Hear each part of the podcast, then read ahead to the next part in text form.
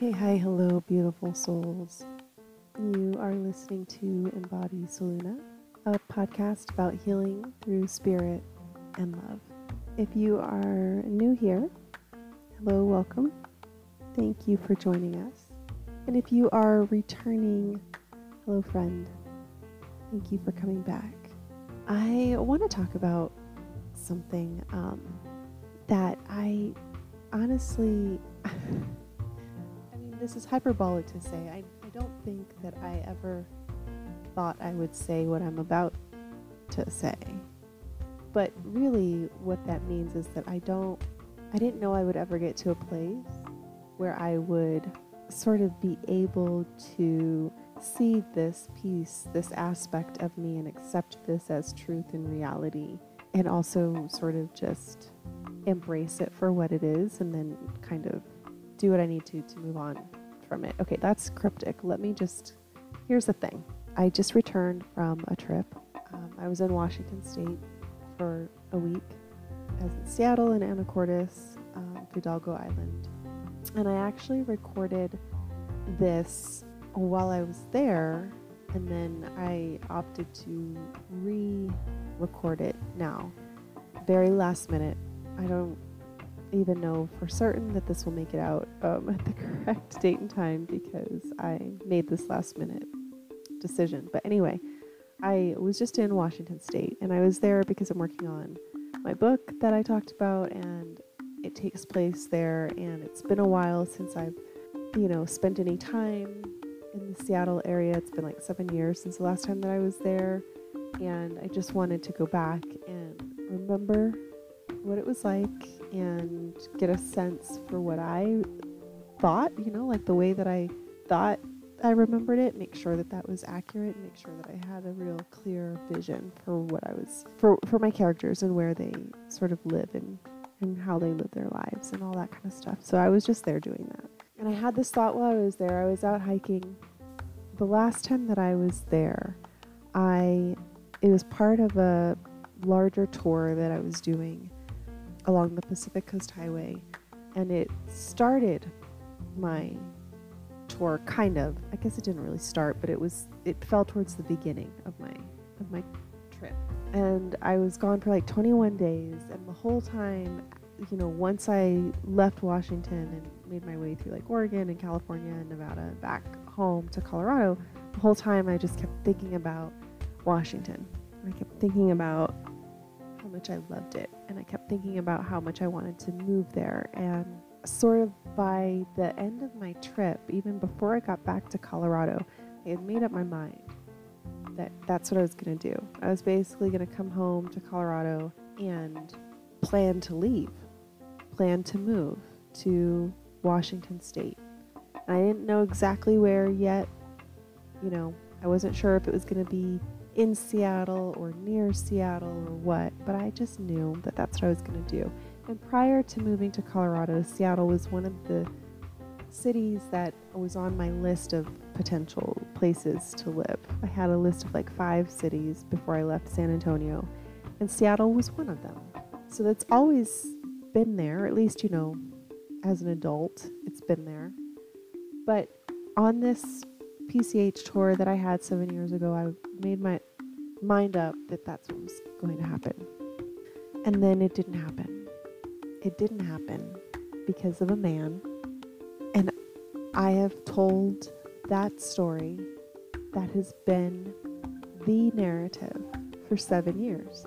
I didn't move to Washington when I wanted to because of a man and a relationship.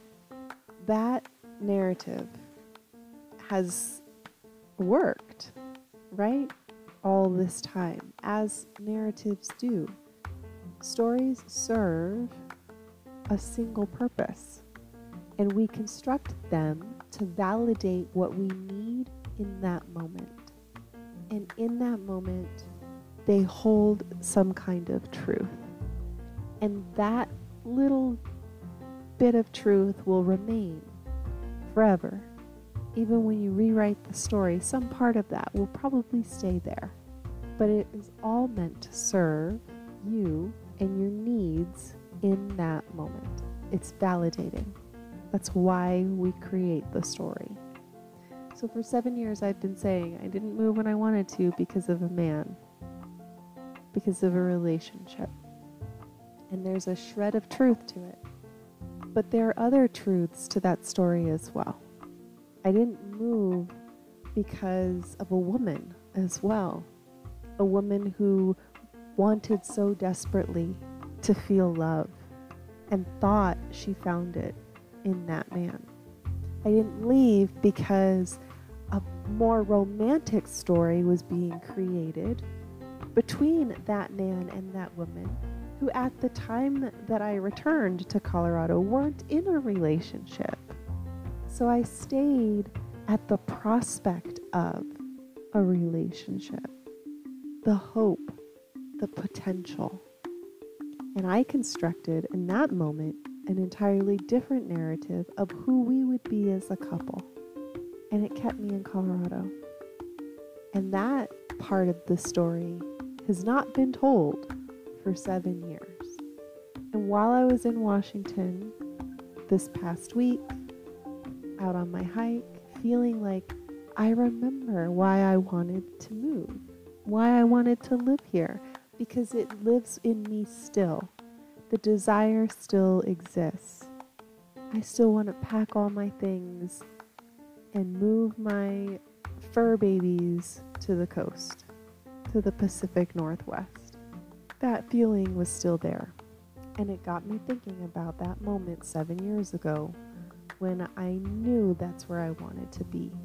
But I didn't do it, and this is the first time that I've said out loud and accepted the reality of the narrative.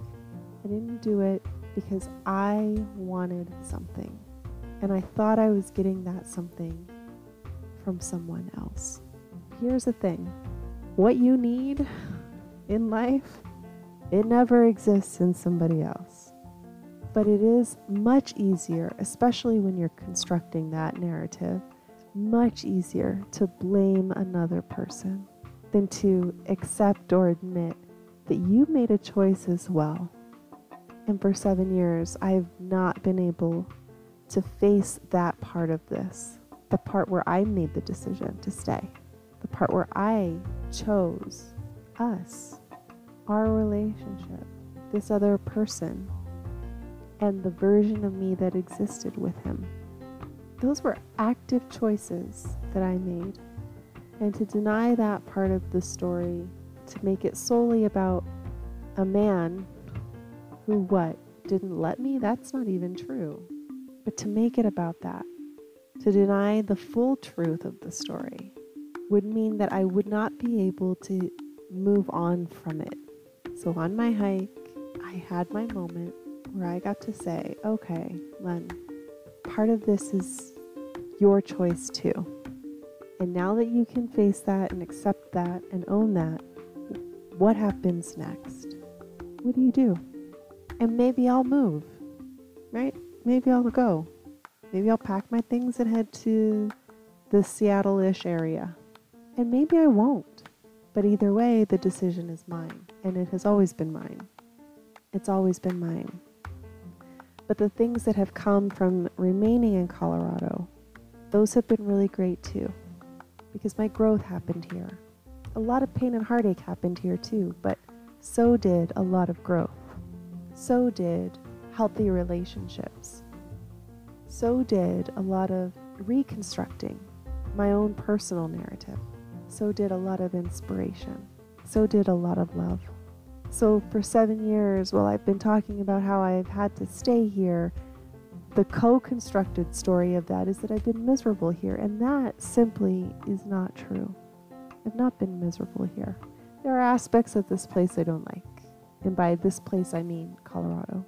I could write a laundry list of things that annoy me about it here. But miserable? No, I wouldn't say that. Aching to leave? I wouldn't say that either. And I think those things are important to recognize and acknowledge and own and feed into the new story that gets written, the new narrative about myself, about who I was then and who I am now, and who I'm working toward becoming. Or potentially unbecoming. So I just wanted to share that because I think it's important for us to remember, you know, it's very easy when we're making up, and that's what it is. We're constructing a narrative every time we are developing a story around something. We're making up what we need to in that moment. And there is truth and there is falsehood. And I think it's important to visit the narratives that we write, whether we actually write them down or we just tell them over and over again. These narratives that we create, it's good to look at them every once in a while visit them, revisit them, check them for their accuracy, you know? Do a little self fact checking. Evaluate if it's true. And maybe it was very, very true when you most needed it to be, and that's fine. But if it isn't very, very true any longer, then I think it's important, especially if it's impeding on growth.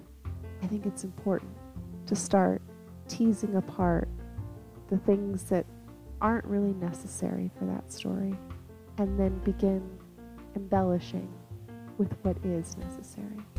What will aid in this development? What are the parts of the story that I want to own because they will make me fill in the blank?